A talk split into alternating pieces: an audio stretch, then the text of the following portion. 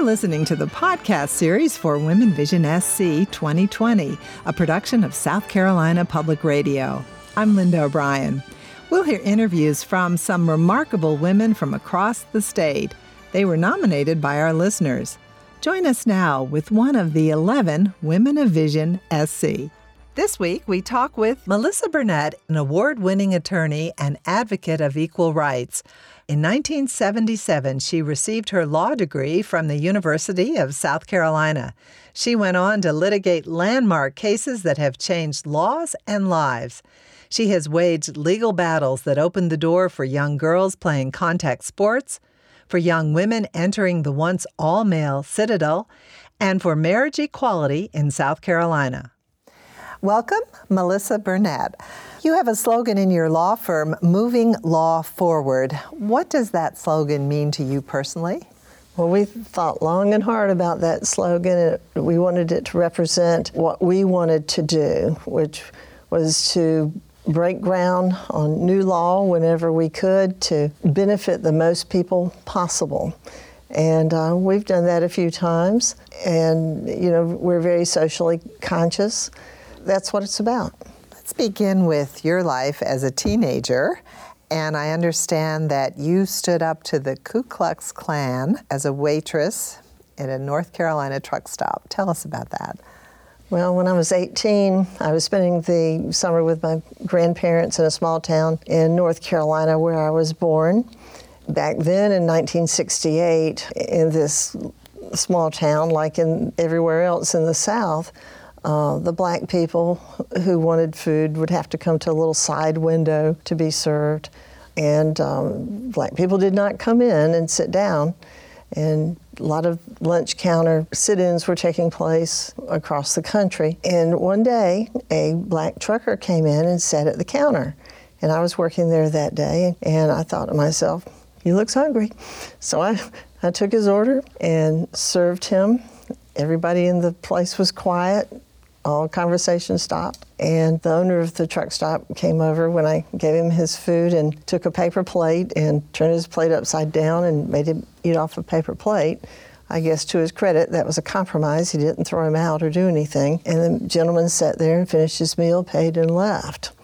But word got out about what I'd done, and the KKK that night put up rally posters all over town to have a KKK rally in the county uh, against your action? Well, um, I don't know if it was prompted by that, but I suspect it was since they came over to the restaurant the next day to threaten me, and the owner ran, ran them off. But I noticed that the rally posters were on utility poles, which I knew since I knew everything when I was 18. I knew you couldn't, couldn't post things on utility poles. So I walked around town before I went in for my shift that day and took down the rally posters and was carrying them around, walking around town, and trucks were following me with KKK members in them, and I recognized some of them as my classmates from elementary school. And, you know, it was kind of sad. And they were threatening me. So when I went in that afternoon, a lot of them showed up. And that's when the owner ran them off. And Later that day, some of us went to what literally was a swimming hole in town. This was a real tiny town, and I was being taunted by some of them and some little little boys, you know, eight, nine years old, calling me an in lover and all that, which was a terrible insult then. And finally, I said, "Yes, I am," and they didn't know what to say. And that was a defining moment for me. Is that don't be defined by what other people expect of you. Just be yourself. So, they didn't know what to say. They shut up. And and you weren't fearful was, during this whole period. I was fearful that they threatened to burn down my grandparents' house where I was staying. I was worried about that, but they didn't do anything after that. After I said yes, I am. And then what happened after that? Um, nothing else happened after that. They went away and I it was and I, I, guess I was lucky. I should have been more afraid probably, but you know, youth has no fear.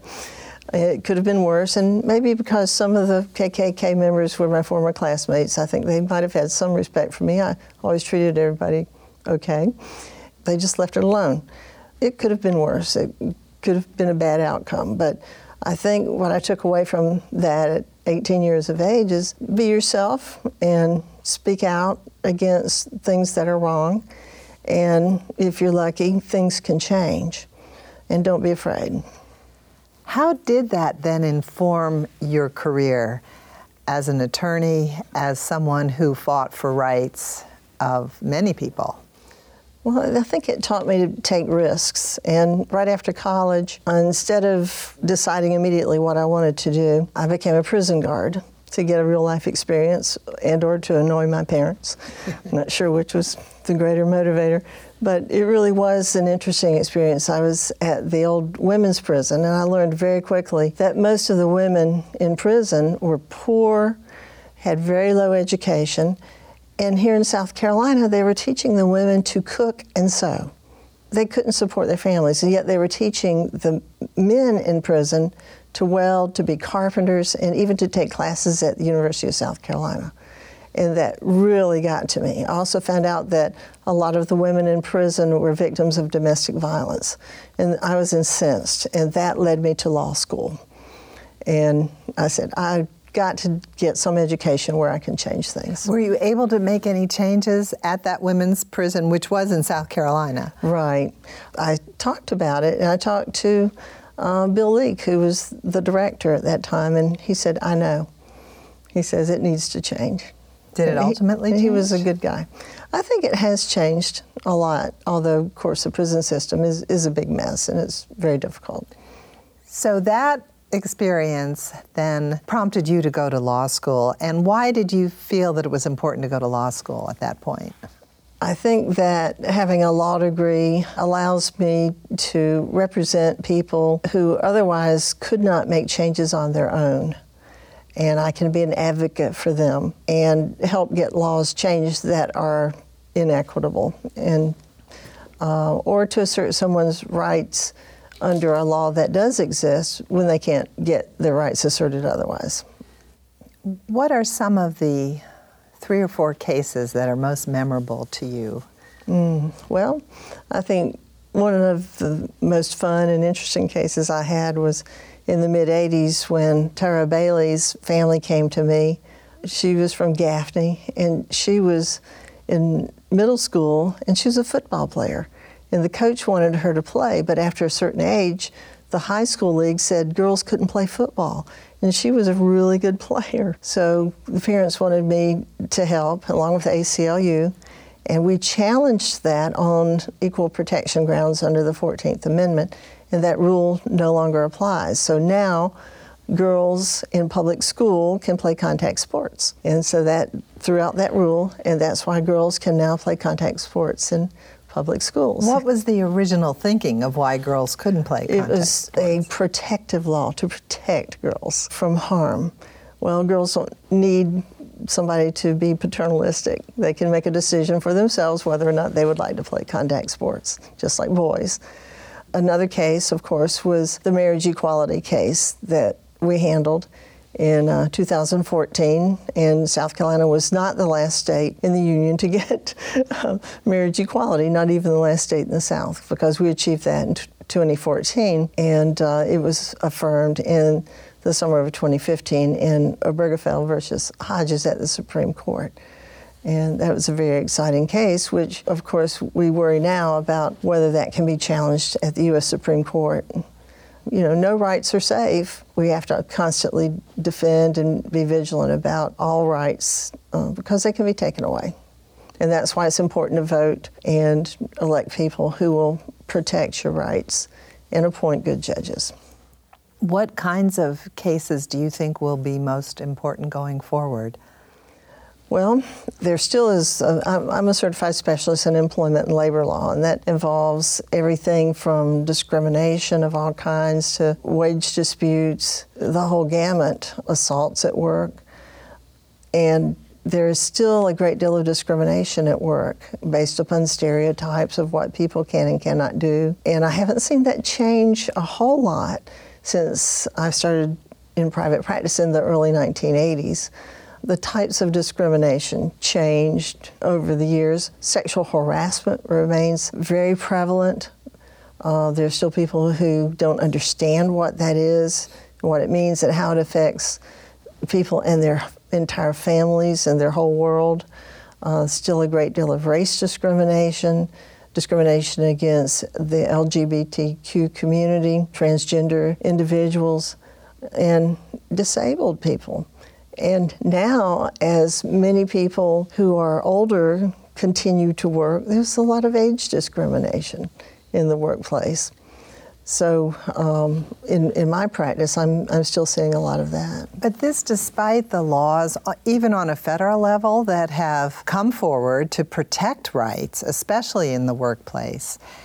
And in addition to that, movements like the Me Too movement have really put a spotlight on these issues of sexual harassment, for right. example. Some of the, or most of the discrimination laws were passed in 1964 and some a little bit after that. Just because a law is in place does not automatically enforce it. Employers need to be educated about what their responsibilities are, and some of them don't want to follow the law anyway, so it still takes individuals enforcing their rights to make it happen. Uh, the sad state of affairs. Are you worried about the current state of affairs? I, I am, and that, that is why it is so important for people who uh, believe in equality of all to vote. Don't, don't think your vote doesn't matter, every vote counts. To study the positions of candidates and get out there and vote every single chance you have because lawmakers not only make laws, but they appoint judges all the way up to the Supreme Court, and they and judges can do things and, and decide cases that last many generations. Another case that you took the lead on involved the Citadel and right. uh, a young woman who wanted to enter the Citadel when it was all boys, all men. How did you overcome that barrier? Well, there were many lawyers involved in that. It was a long case. Um, Shannon Faulkner, of course, was the lead plaintiff in that, but at some point she could not tolerate it any longer. Her, she was just being tormented, her family was being threatened, and she j- just had to get out. And the family of Nancy Mellette stepped forward and, and said, We don't want to see this case stopped. There needs to be a plaintiff because it's in danger of being dismissed. So Nancy Mellette was, I was representing her family to substitute Nancy as the plaintiff so the case could go on. And Nancy had gone and was in a military high school in North Carolina. Had come, came from a wonderful military family, so she became the substitute plaintiff so the case could continue.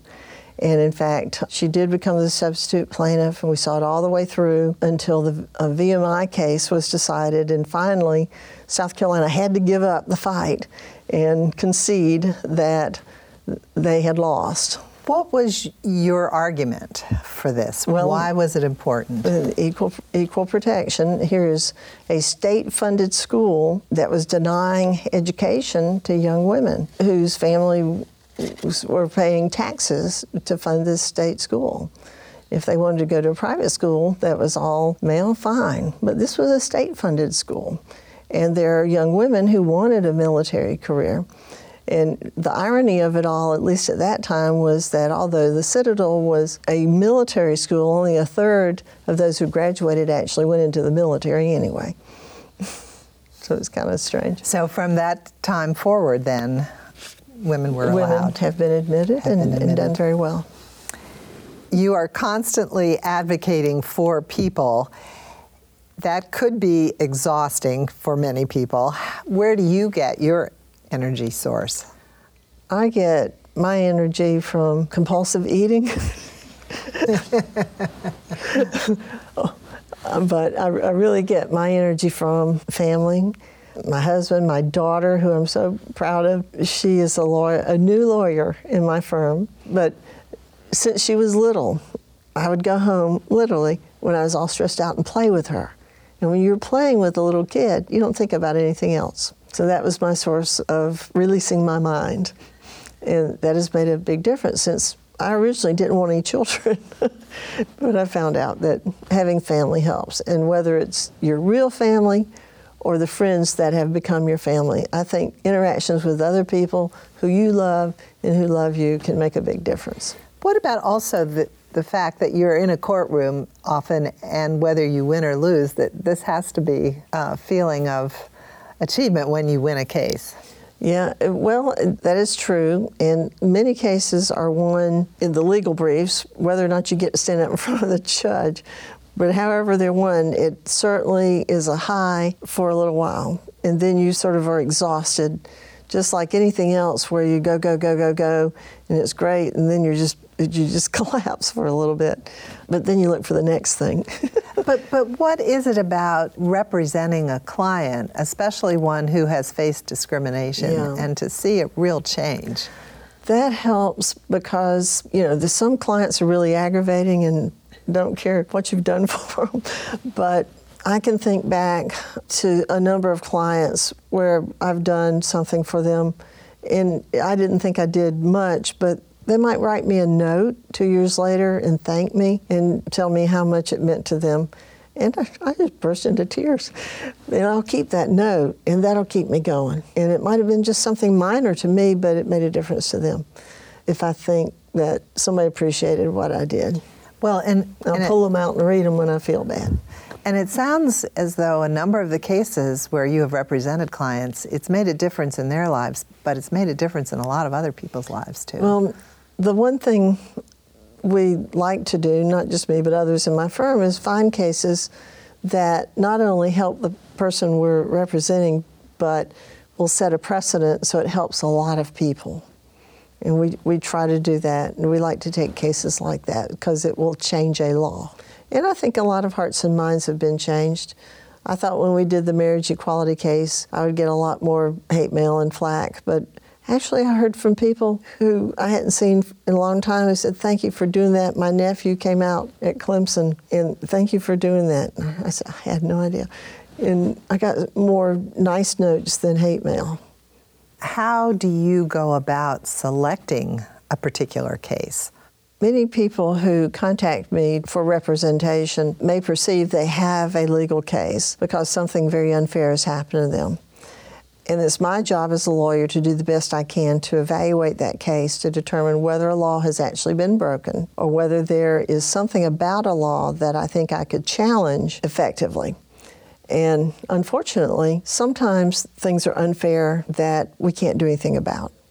And it's my job as a lawyer to try to do my best to understand that and to explain that to the potential client. Because there are many unfair situations that the law allows.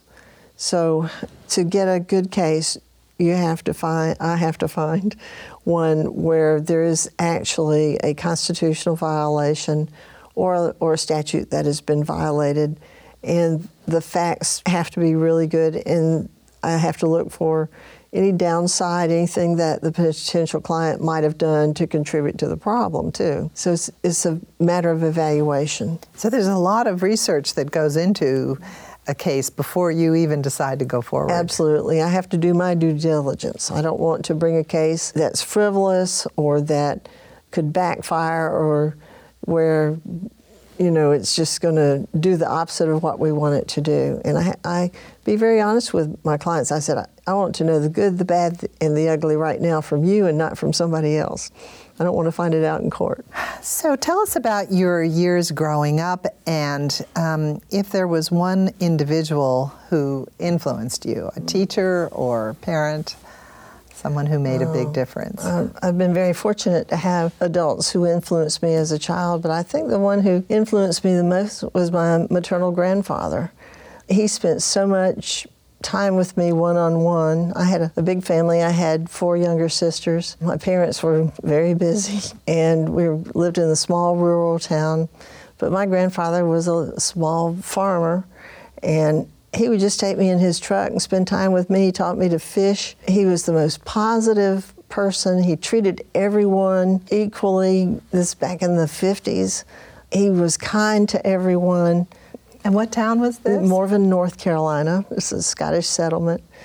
And uh, he was a good role model about how you treat people and care about people. And we'd go to poor black families' homes, and he would take clothing and so forth. And not everybody would do that in the 1950s. He treated everyone like family, and he was generous and kind to everyone. Was there a teacher as well who had an impact on you? One particular Many. teacher? I mean, it's hard to say uh, from elementary school all through high school, especially. But one who stands out is Miss Essie Davis, and my fourth grade teacher who had taught my mother and my and this grandfather. So back in the day, teach, those teachers probably started very young, but she carried a ruler. and she's wacky.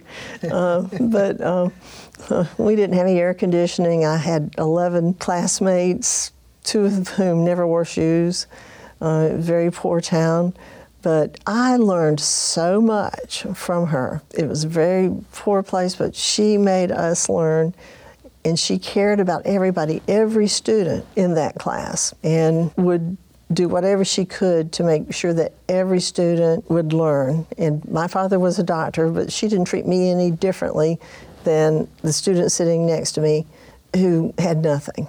So it seems from your early years, you were observing this with your grandfather and then right. with your teacher of treating people equally. Right, right. And, that and it became made, made your... an impact on me. Mm-hmm. That, that was the thing to do. And so, if you were to say, if you, if we were to ask you about a lifelong vision, what would it be? Be true to yourself. Be genuine.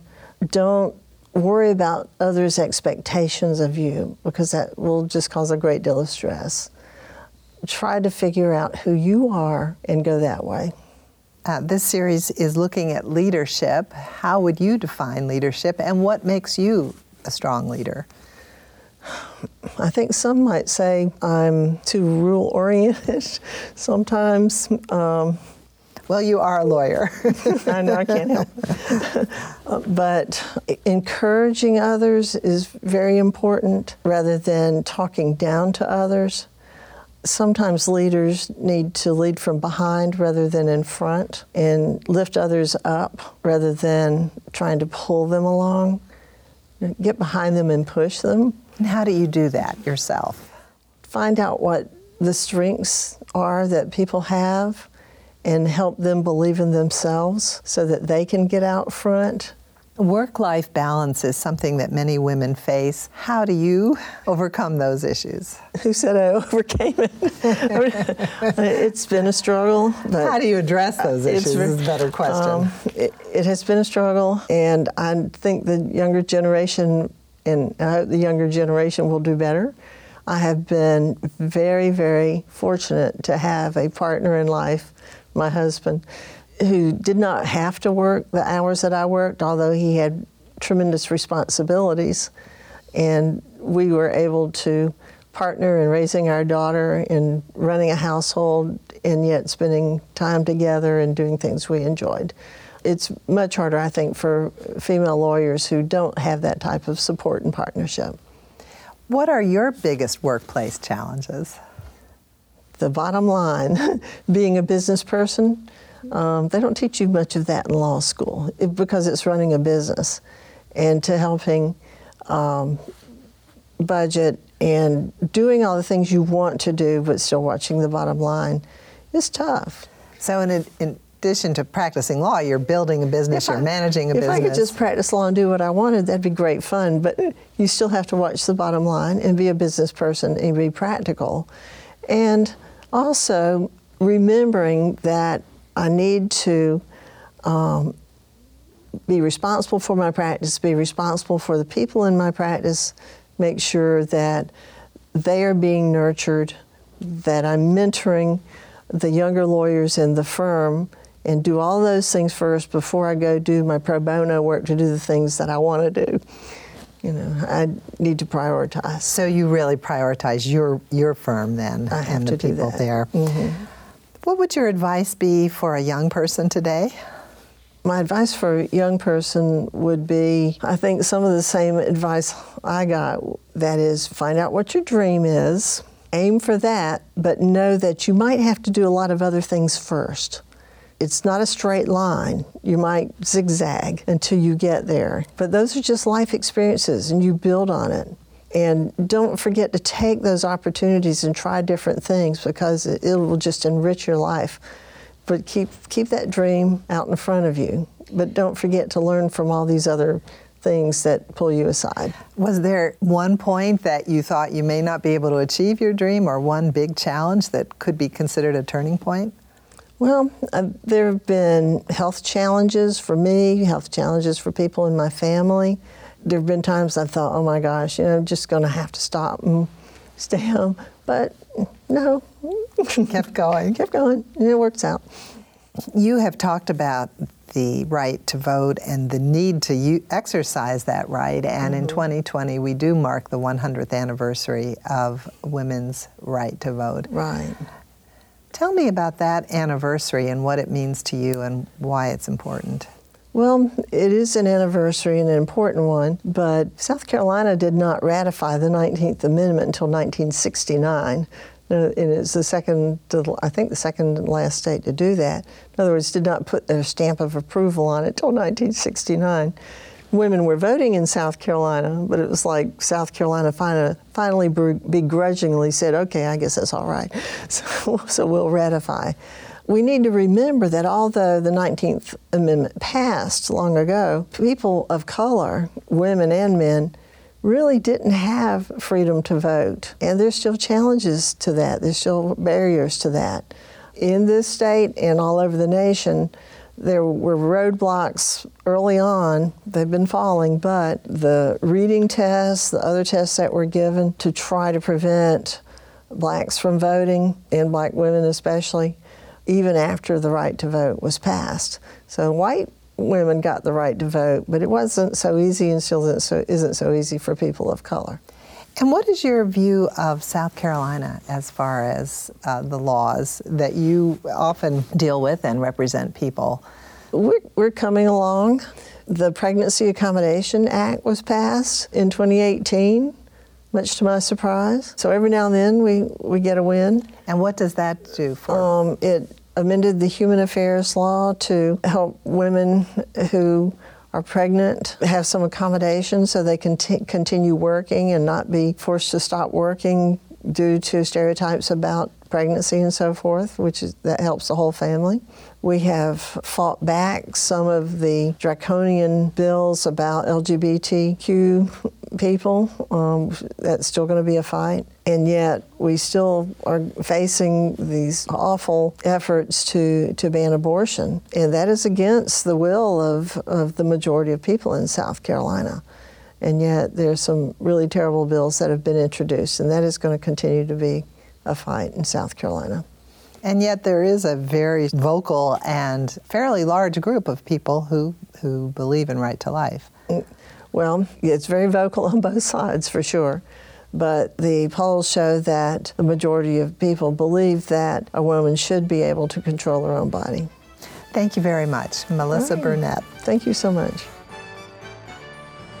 You've been listening to Women Vision SC, a podcast production of South Carolina Public Radio. You can find video stories and other resources on Know It All and scetv.org. The producer of Women Vision SC for South Carolina Public Radio and the podcast series is A.T. Shire. William Richardson is the producer director of the television series. Zhao Yu is associate producer and Becca Turner is production assistant. Tyora Moody is web manager. Bobby Kennedy is director of special projects. For SCETV and South Carolina Public Radio, I'm Linda O'Brien. Thanks for joining us.